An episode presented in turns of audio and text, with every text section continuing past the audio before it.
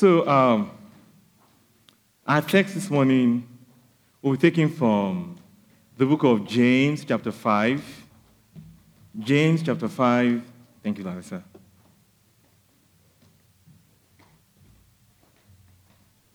So, our text this morning be taken from James, chapter 5. And we're going to be considering an amazing statement that the Apostle James made there in chapter 5 and verse 16b there. But before we do that, why don't we say a word of prayer right now? Father God, I thank you, Most High Father, for this opportunity to speak with these, your people, God, this morning. Father, you know I don't have any words for these people this morning. But Almighty Father, I know you have a word for your people today. I know you have a word to speak to someone today, oh God. So I pray, Lord Jesus, this morning, would you please speak to us? Lift up our eyes, lift up our faith to the cross of Christ this morning. Help us to see no one but to see Jesus glorified in his room tonight. Thank you, Father God. We love you, God. In Jesus' name, amen. So, uh, once again, we're going to be in James chapter 5 this morning. And the title of my sermon this morning is Power in Prayer. Power in Prayer. So, of late, Pastor Tanner has preached several sermons on prayer and pursuing intimacy with God in the secret place. And I'm very thankful that we are becoming a praying church. It is a joy to see people pray for one another in small groups, our community groups. We see this at fire night. I mean, we had a wonderful time at fire night uh, in December. And we're also looking forward to another fire night next week, Friday, actually, the 3rd of January. What a great way to start the new year that will be. I mean, we've also seen people pray for one another at pre service prayer. That was so beautiful this morning to see us pray together, pray for our meet again this morning. So I'm very thankful that our church is becoming a praying church. While we're developing our prayer muscles, some among us may say, My prayers are ineffective. I'm not sure God is answering those prayers. Why am I lacking power in my prayer? I don't know if that's you today, and those are the questions you have in your heart. But today, this morning, that's exactly what I want us, what I want us to consider in our time this morning. How do we have access to God's power in our prayers? How do we have access to God's power in our prayer? Someone may say, why pray at all? There are other powers we can count on besides God's power. We can talk about the power of love. We can talk about the power of speech. We can talk about the power of our military strength. We can talk about the power of the human mind. But I tell you, my friends, all of those are true power in some sense, but only to a limited extent. Only to a limited extent. Let's consider Alexander the Great. He was so powerful that he conquered the known world at that time. He was undefeated in battle. And yet, when death came calling at the age of 32 years, he was powerless. He was powerless. All his military strength and his armies could not help him. He was defeated in the one single battle that mattered.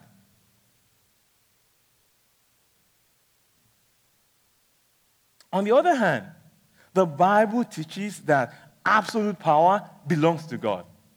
Absolute power belongs to God. Absolute power belongs to God.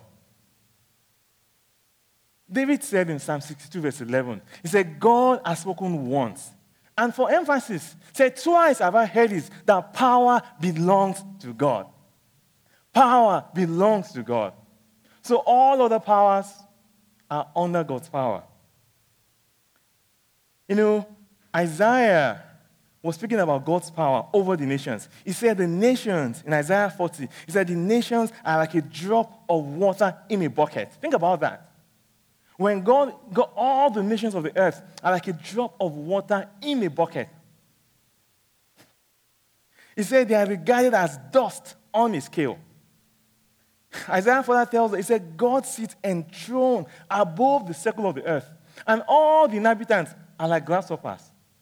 Think about this. You have a circle, and you have God over that. And all of us are like grasshoppers in His sight. Space expert tells us that our galaxy has at least a billion stars. A billion stars. Some people say it's 200 billion stars in our galaxy alone, and there are multiple galaxies. The Bible tells us that God created all of the stars, all of the stars. He brings them out like an army, one after another, calling each of them by its name. And because of his great power and incomparable strength, not a single one of them is missing. Think about that. You have billions and billions of stars up there in space, and not a single one of them is missing. The writer of Hebrews says in Hebrews 1 3, he said, God sustains the universe by the power of his word. God sustains the universe by the power of his word. He holds everything together. There was a man whom God blessed, and God put him over the nations of the earth. His name was Nebuchadnezzar. Nebuchadnezzar thought it was the best thing that happened to mankind, and he became so proud.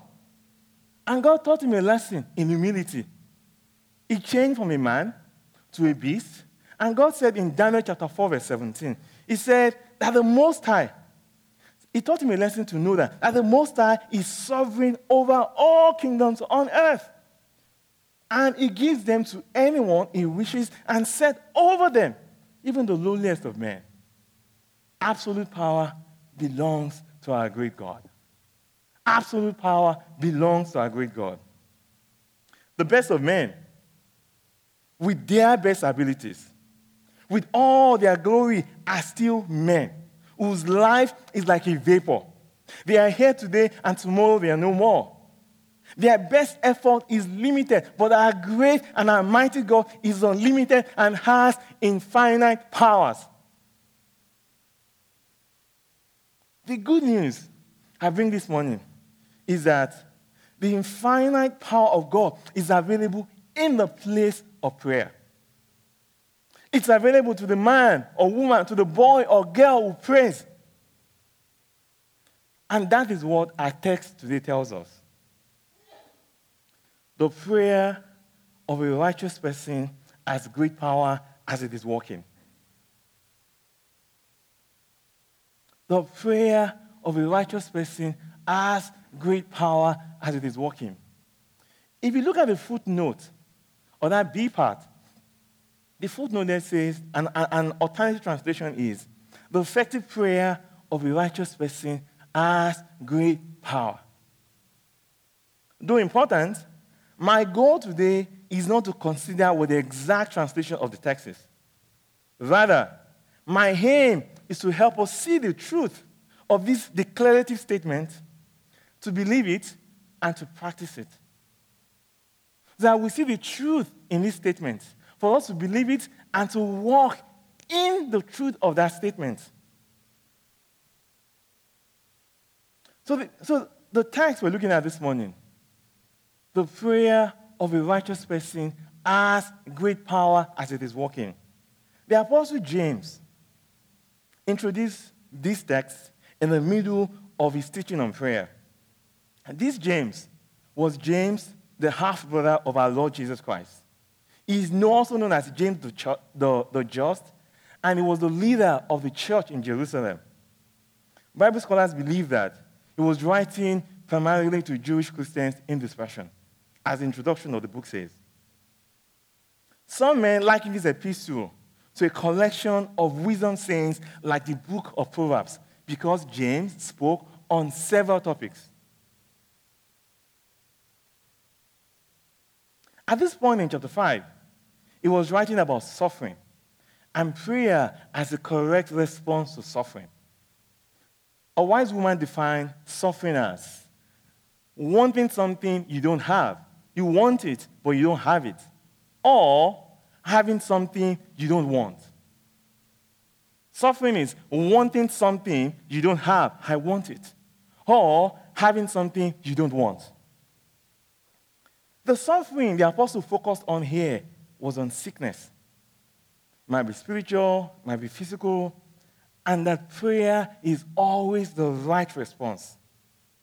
While sin is not always the cause of illness, here it says, if a sick person has committed sins, he should pray, confess his sins, and he will be healed.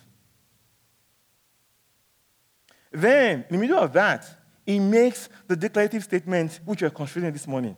The prayer of a righteous person has great power.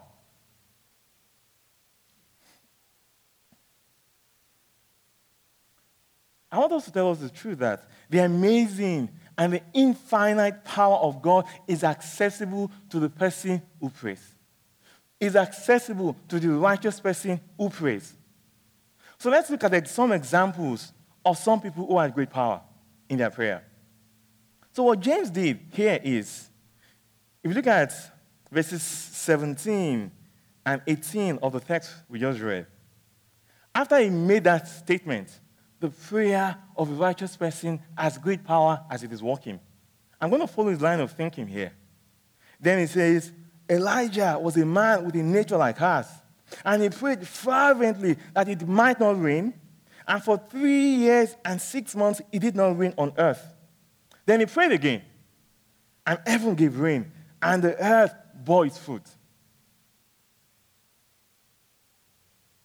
This was a man who had power in his prayers. Elijah's power had power. Elijah's prayer had power over nature and the national affairs of Israel. That reminds me of Mary, the Queen of Scotland. Mary, the Queen of Scotland, said she did not fear all of the armies in Europe except the prayer of a man by the name of John Knox. He said, Put all of the armies in Europe together. I don't fear them. But I fear the prayer of a single man, John Knox. John Knox influenced the national affairs of Scotland. Today, where are the Elijahs? Where are the John of our days? Where are they? Who will arise and pray for our nation?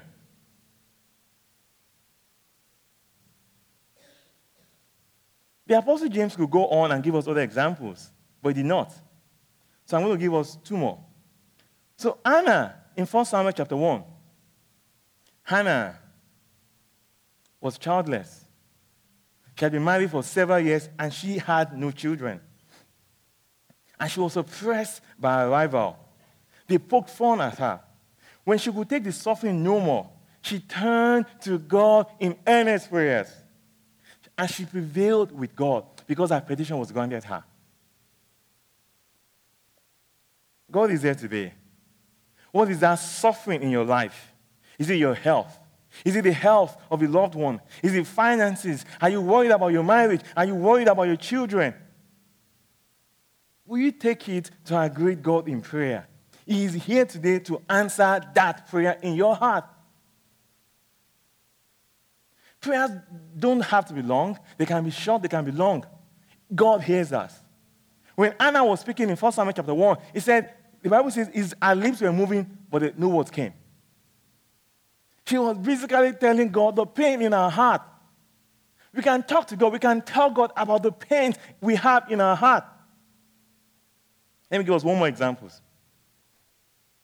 A praying church. A praying church. In Acts chapter 12, the prayers of a praying church saved a member of that church from dying. King Herod had just killed James, the brother of John. And the Jews praised him for it. To satisfy their bloodlust against Christians, he proceeded to arrest Peter with the plan to kill him the next day. While political advocacy and lobbying had some effect, the Jerusalem church did not turn to humans for help. They did not go to lobby politicians. They did not go to lobby the friends of Herod that please deliver Peter. But what did they do? They turned in prayer to the only God who has the power of life and death. The God who made ever the king. They prayed earnestly. And Peter was miraculously set free. Come to Fire Night next Friday with your petitions, with your requests, and our church will take your request to God in prayer. Come to prayer night next Friday. We will take together your request to God in prayer because we know God is here. Because we know He's powerful and He answers our prayers. So now, we've established that God is powerful and that God answers the prayers mightily of a righteous person. I know that He answers prayers, but why don't I often see this power manifested in my prayers? How can I access this power in my prayers? So let me ask you a question, friends. Does our text say prayer has great power? Yes or no? Does our text say prayer has great power? You, you, you, you, you, you can talk back to me, guys. Does our text say prayer has great power? Are we sure about that? The prayer of a righteous person has great power. Does our text say prayer has great power? Okay. Does our text say the prayer of a person has great power? Thank you. our text says, let's say together, the prayer of a righteous person has great power. Let's say together. The prayer of a righteous person has great power. Let's say it again. The prayer of a righteous person has great power. One more time now. The prayer of a righteous person has great power. That is what our text says. The prayer of a righteous person has great power. The righteous person, a man or a woman, a boy or a girl, is the one who has access to God's power in prayer. Just as that power was accessible to Elijah, who was human just as we are, just as that power was available to John Knox, a human being like us, just as it was accessible to George Muller, who cared for thousands of, of orphans through the power of prayers, that power is accessible to us today. Our way of life may differ from the life of these great men and women, but our basic composition, our DNA has not changed.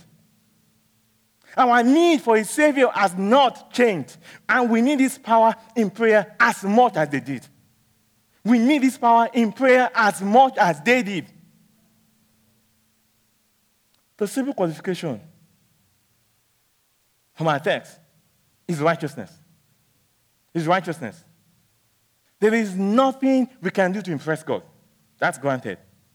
There is no righteous what we can do that will impress God to make him answer our prayer. But here the text says the, the prayer of a righteous man has great power.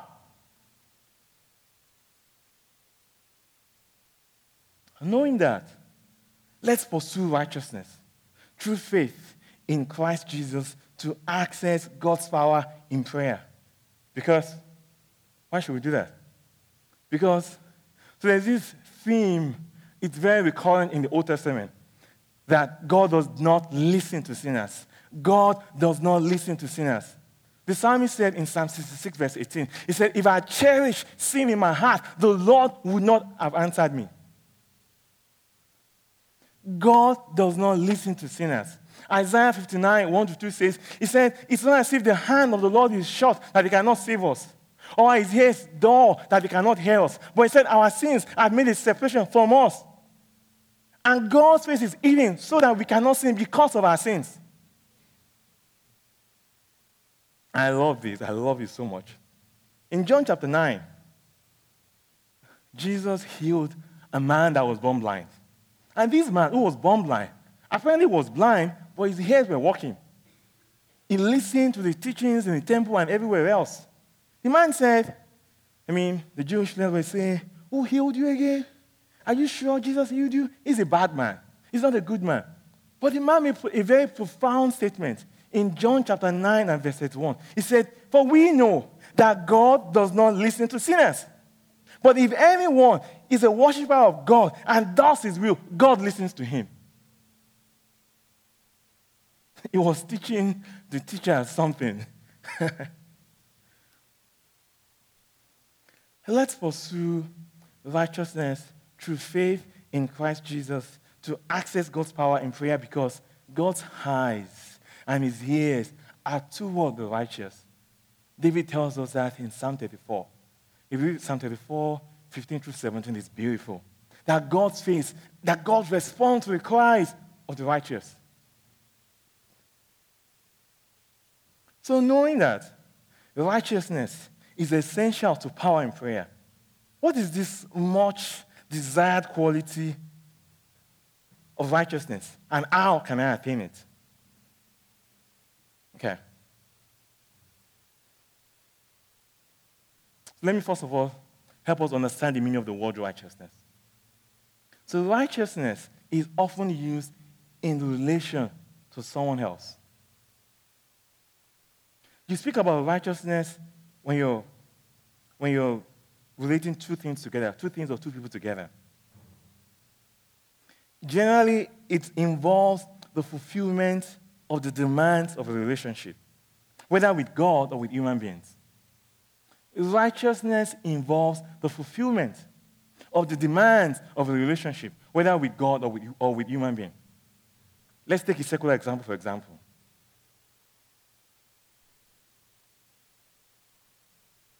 My marriage relationship. I see my wife as righteous in my sight because she fulfills the demands of our relationship. My wife sees me as righteous because I fulfill the demands of our relationship. But this is not the term we often use in human relationships. I don't go around saying, My wife is righteous, I'm righteous. No, I don't. Righteousness is used in relation to God and to God alone because God is the true source of all righteousness. God is the true source of all righteousness. And the Bible teaches that no one is righteous, only God is righteous. No human being is righteous, only God is righteous. No, not one. Only God is righteous. In a sense, in a general sense, righteousness means being in right relation to someone or pleasing to someone being in right relation to someone or being pleasing to someone.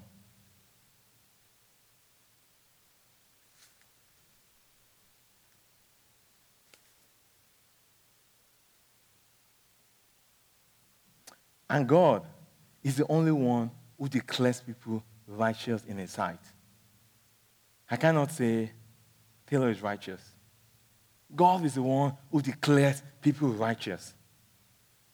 And the Bible speaks of two forms of righteousness. Some people say there are three forms, but I'll limit our discussion this morning to two forms of righteousness. I think this is key to where we're going this morning. And the first form of righteousness that the Bible speaks about is imputed righteousness. Imputed righteousness. Let me use another example here. I'm owing, have a debt I'm owing Pastor John Reddy $1,000. and, on and on this side here, Mr. Parish here said, Oh, Steve, you're owing John Reddy $1,000. You remove yourself from that equation, I'm going to hone your debt. So the word impute means to ascribe something that belongs to somebody to another. To ascribe a quality or property and attribute that belongs to me. I owe the debt to John Reddy. But Tyler Parish should say, no, no, no, no. Steve, forget that. I'll take all your debt. So my debt has been imputed to Tyler Parish. And now I'm free of all obligation to pay John Reddy back. He owes the debt now, not me.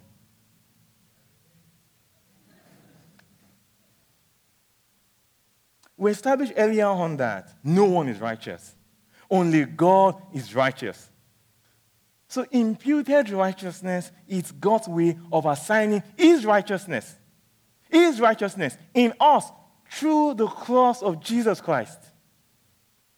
Imputed righteousness is Steve is a sinner, is the worst of all sinners. I tell you guys, when I was, when I was young, growing up in Nigeria, I was still for my parents. I stole the church offering. It was that bad. But thankfully, God found me. He brought me back to Him. He forgave all of my sins. He took away all of my sins and He imputed all of those sins to Jesus. And then the righteousness of Jesus has been imputed to me. And to God, I'm sinless. When he sees me, he sees the righteousness of Jesus Christ. He doesn't see my sins no more. He doesn't see that thief, that self righteous, that stubborn, that willful child. He only sees the righteousness of Jesus Christ in me. So you might be here today. No matter how terrible your sins are, God is saying, Come to me. I'll take on your sins. Believe in my son, Jesus Christ. If you believe and receive Jesus as Lord in your life, He takes away all of our sins. He washes them away. He says, if your sins be as red as crimson, He's going to wash it as white as snow. That is imputed righteousness.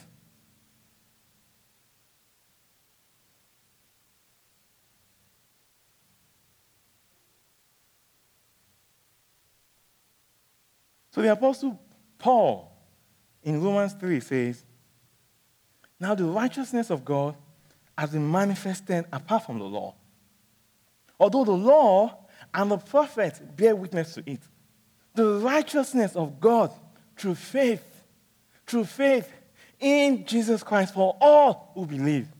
The only way to access that righteousness, the only way to gain access into that righteousness is by believing in Jesus as the Son of God. Is by believing that Jesus died for my sins on the cross of Calvary and I'm accepting Him into my life as my Lord and my Savior. That is the only way. That is the only way. Without Jesus, there is no righteousness for any of us.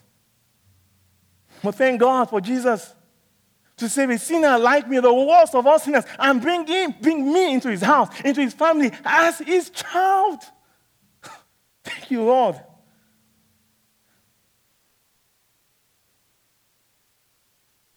The Apostle Paul continues by saying, for, say, for there is no distinction. For all have sinned and fall short of the glory of God, and are justified by his grace as a gift through the redemption that is in Christ Jesus. Jesus came to exchange our sins for his righteousness. The sins of the world was imputed on Christ. My sin became were imputed on Christ. And the righteousness of Christ is now mine. Is now mine.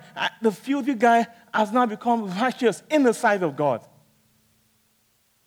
Friends, I'm telling you, no matter how bad you are, no matter what you've done, I'm telling you, Jesus saves. Jesus saves. Jesus says, Come to him. He's calling you today. Come to him. Come to him. Take my righteousness on you. Come to me.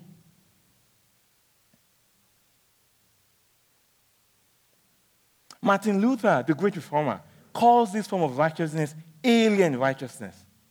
He calls it alien righteousness. It is righteousness that is outside of man. It is something that God gives as a gift. It is God saying, I am for you. God is saying, I am for you. My hands are open wide and I am for you. That's what God is saying. That is imputed righteousness. God is saying, I am for you. No matter how bad your sins are, come, I am for you.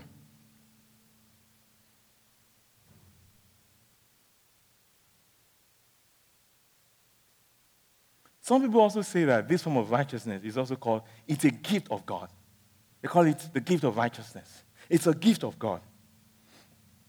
As he said, no human being can be righteous without believing in Jesus Christ. Without the imputed righteousness of Jesus Christ, there is no basis to approach God. With this form of righteousness, we come into a relationship with God. God becomes our Father, and we become His children. With imputed righteousness, we become sons and daughters of God, and God becomes our Father. We are in a relationship with Him. So, this leads us to another form of righteousness that the Bible speaks of called practical righteousness. So, 1 John chapter 3, verse 7 says, Little children, let no one deceive you. Whoever practices righteousness is righteous, as he, Jesus, is righteous. Whoever practices righteousness is righteous, as he, Jesus, is righteous. So, this form of righteousness is practical. It is lived out on a day by day basis in the believer's life. It is a fruit of the gift of imputed righteousness. Like God has placed a deposit inside of us. This imputed righteousness is a deposit from God, which he, which, he, which he gifted us. And out of that, our lives then begin to bear fruit of righteousness. Our lives then begin to bear fruit of righteousness. It involves keeping the commandments of Christ. In other words, doing what the Bible teaches as enabled by the Holy Spirit. Let me be clear. You cannot have practical righteousness without imputed righteousness. You cannot have practical righteousness without imputed righteousness. You cannot say, without Jesus, it's all about Jesus. Imputed righteousness is Jesus giving you his righteousness. Practical righteousness is saying, I'm going to live for Jesus. It's all about Jesus. It's all about Jesus. So Luther calls this proper righteousness. You know, Luther said alien righteousness is outside of man. And then he says proper righteousness. It is righteousness which results from alien righteousness. And he defined it as a life spent profitably in good works. Some people say it's also called the works of right conduct. When we come to Jesus, our life begins to bear fruit. The kind of fruit that we saw in the life of Christ. Practical righteousness is a fruit that is produced in response to true faith in Jesus Christ. It is a fruit produced in response to true faith in Jesus Christ. We can attain this form of righteousness by depending not on ourselves, not on self will. I'm going to try other, I'm going to close my eyes. I'm going to shut my phone. No, but it's by depending on the power of the indwelling Holy Spirit. With practical righteousness, you know, remember we said, imputed righteousness, God is saying, I am for you. I am for you. And the sinner who comes to God then says, God, I am for you.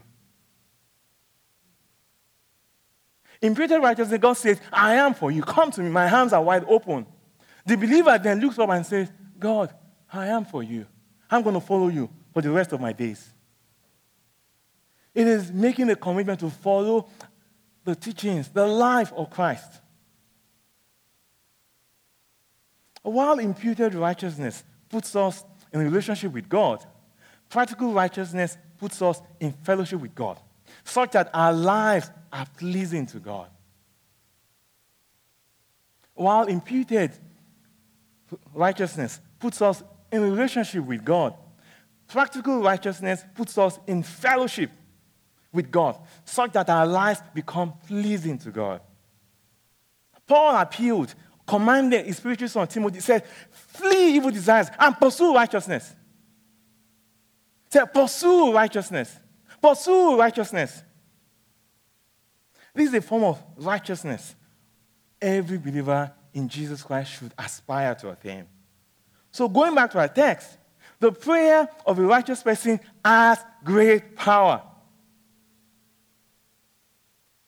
The apostle James seems to be referring to practical righteousness, which is a fruit of imputed righteousness in this text, which is consistent with other mentions of righteousness in this epistle.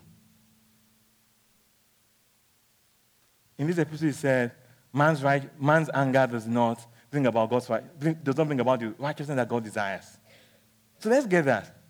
The righteousness the apostle is referring to here is practical righteousness. It is which you don't get without imputed righteousness. So it's the two together. So when our lives bear fruits of righteousness, through the power of the Holy Spirit, we are able to enjoy fellowship in the presence of God and He listens to us when we pray. When our lives bear fruits of righteousness through the power of the Holy Spirit, we are able to enjoy fellowship in the presence of God and He listens to us when we pray. My main point is this pursue righteousness by the Holy Spirit to access God's power in prayer. Pursue practical righteousness, which is a result of imputed righteousness, by the power of the Holy Spirit to access God's power in prayer. Jesus said in John 15, He said, You did not choose me, but I chose you. I chose you. I gave you my imputed righteousness and appointed you that you should go and bear fruit. Fruit of righteousness. And that your fruit should abide, so that whatever you ask the Father in my name may give it to you. If it is as our lives bear fruit, then we can go to God and confidently ask Him for things, and we have that power in prayer. Without the fruit of righteousness, our prayers will be lacking in power and grossly ineffective. The Apostle John says in his first epistle, in 1 John chapter 3, verse 22, this is very, very profound. He said, 1 John chapter 3 and verse 22. The Apostle John there says, whatever we ask in prayer from him, we receive from Him because we keep His commandments and do what pleases Him. Whatever we ask, we receive from Him because we keep His commandments and do what pleases Him. Jesus demonstrated these practical righteousness by obeying His Father. In Matthew 3, Jesus presented himself to John the Baptist. John the Baptist said, You want me to baptize you? You want me to baptize you? Jesus said, Yes. Let's do this to fulfill all righteousness. Let's do this to fulfill all righteousness. So Jesus is obedient to his Father by submitting himself. Think about that. God submitting himself to a human being, to be baptized by that human being. Think about that. He submitted himself to John the Baptist to fulfill all righteousness. Jesus demonstrated practical righteousness. Obeying the teachings of Jesus Christ is a practical way of pursuing righteousness. Obeying the teachings of Jesus Christ is a practical way of pursuing righteousness. Jesus said, If you love me, you'll obey my commandments. Jesus said in Matthew 6:33, He said, Seek first the kingdom of God and his righteousness, and all these things will be added unto you. Seek first. It's the new year now. The new year is coming. Thursday or Wednesday. Seek first the kingdom of God and his righteousness. And all these things that we ask for in prayer, all of them will be added to us. As we seek him first, as we make him a priority, as we make him the first in our life. My challenge to us is this What did Jesus teach in the Bible? By his sayings and by his way of life. Let us strive to know his teachings through our devotional reading and studying of the Bible, and then seek to follow those teachings by the power of the Holy Spirit. Let us strive to know the teaching of Jesus through a devotional reading and studying of the Bible and abide in Him and then seek to follow them by the power of the Holy Spirit. As we follow His teaching, only then will our lives bear fruits of righteousness, fruits in keeping with the profession of our faith in Christ Jesus. And only then, and only then would we have access to God's power in our prayer lives. Only then can we influence our nation like John Knox did. Only then can we influence nature like Elijah did. Only then will we have powerful responses in our prayer. This message is for me as much as it is for you. I'm striving to grow my prayer life. I'm trying to see God's power in my prayer life. I want to see God's power. I want to see Him. I want to know Him. And it calls for all of us to examine ourselves, to examine the fruit of our lives, and to repent of every sin and every work of unrighteousness as we dedicate our lives to seeking God's righteousness. This message is for me as much as it is for you. And it calls for us to examine the fruit of our lives. What kind of fruit? Paul said in 2 Corinthians 13 5, said, Examine yourselves. Let's examine our hearts this morning. What's the fruit coming out of my life? Are there fruits of righteousness in my life? Are there fruits bearing?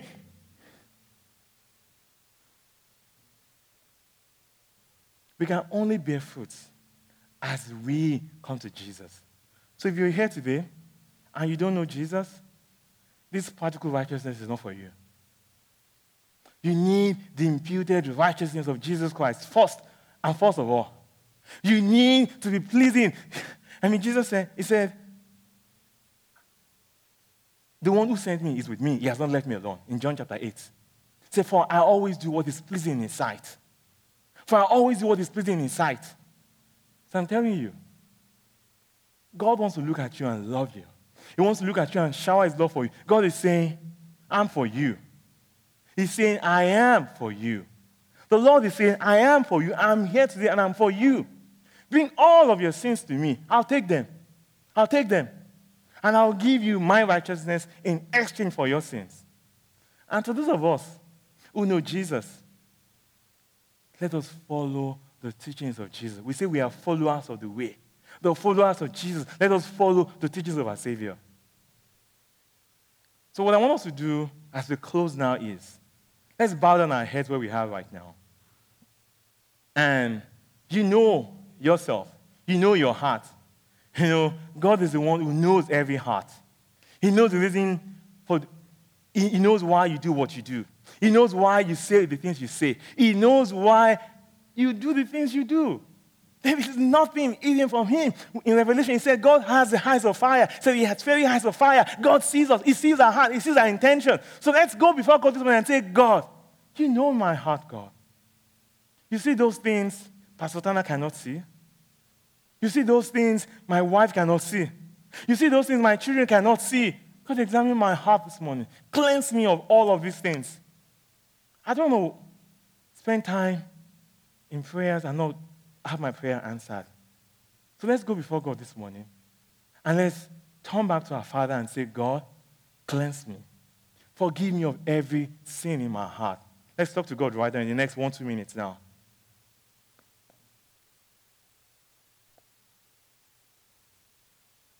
Prayer doesn't have to be loud, can be silent, can be in your heart. Let's just talk to our Father this morning. Let's talk to Him. He is here today. He is here today. He is here today and He's calling upon us. He's calling upon us. He's inviting us in intimacy in prayers. He's inviting us into intimacy in the secret place. Unrighteousness, sin in the life of a believer will impact our fellowship with God.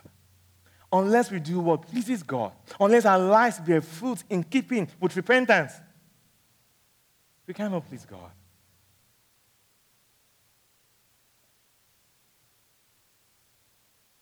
God loves us. Said He loves us with an everlasting love. There is nothing that you can do that can break that relationship. You have you are in a relationship with Him as your Father, but fellowship is another thing. And unrighteousness, sin, is going to impact our fellowship with the Lord. So, Father, we thank you, God. You are the great God of all the earth. We thank you you're the God who loves us steadfastly with an everlasting love. We thank you because you say you are for us. And we can come to you anytime. We thank you because you are for us. And so, God, this morning, we, your people, God, we, your people, God, we repent of every unrighteousness. The writer of 2 Chronicles says, If my people who are called by my name will humble themselves before me and turn to me and pray and seek my face. Then will I hear and heal their land. So, God, we turn to you, God, with humble hearts this morning. We have no righteousness of our own, oh God. We're praying that you would help us, oh God. That you would help us, Holy Spirit. That you help us to live in righteousness for you, God. You help us to pray, oh God, to pursue you, to pursue righteousness, to pursue you in the secret place, oh God. Thank you, Holy Spirit. We love you, God. In Jesus' name, amen.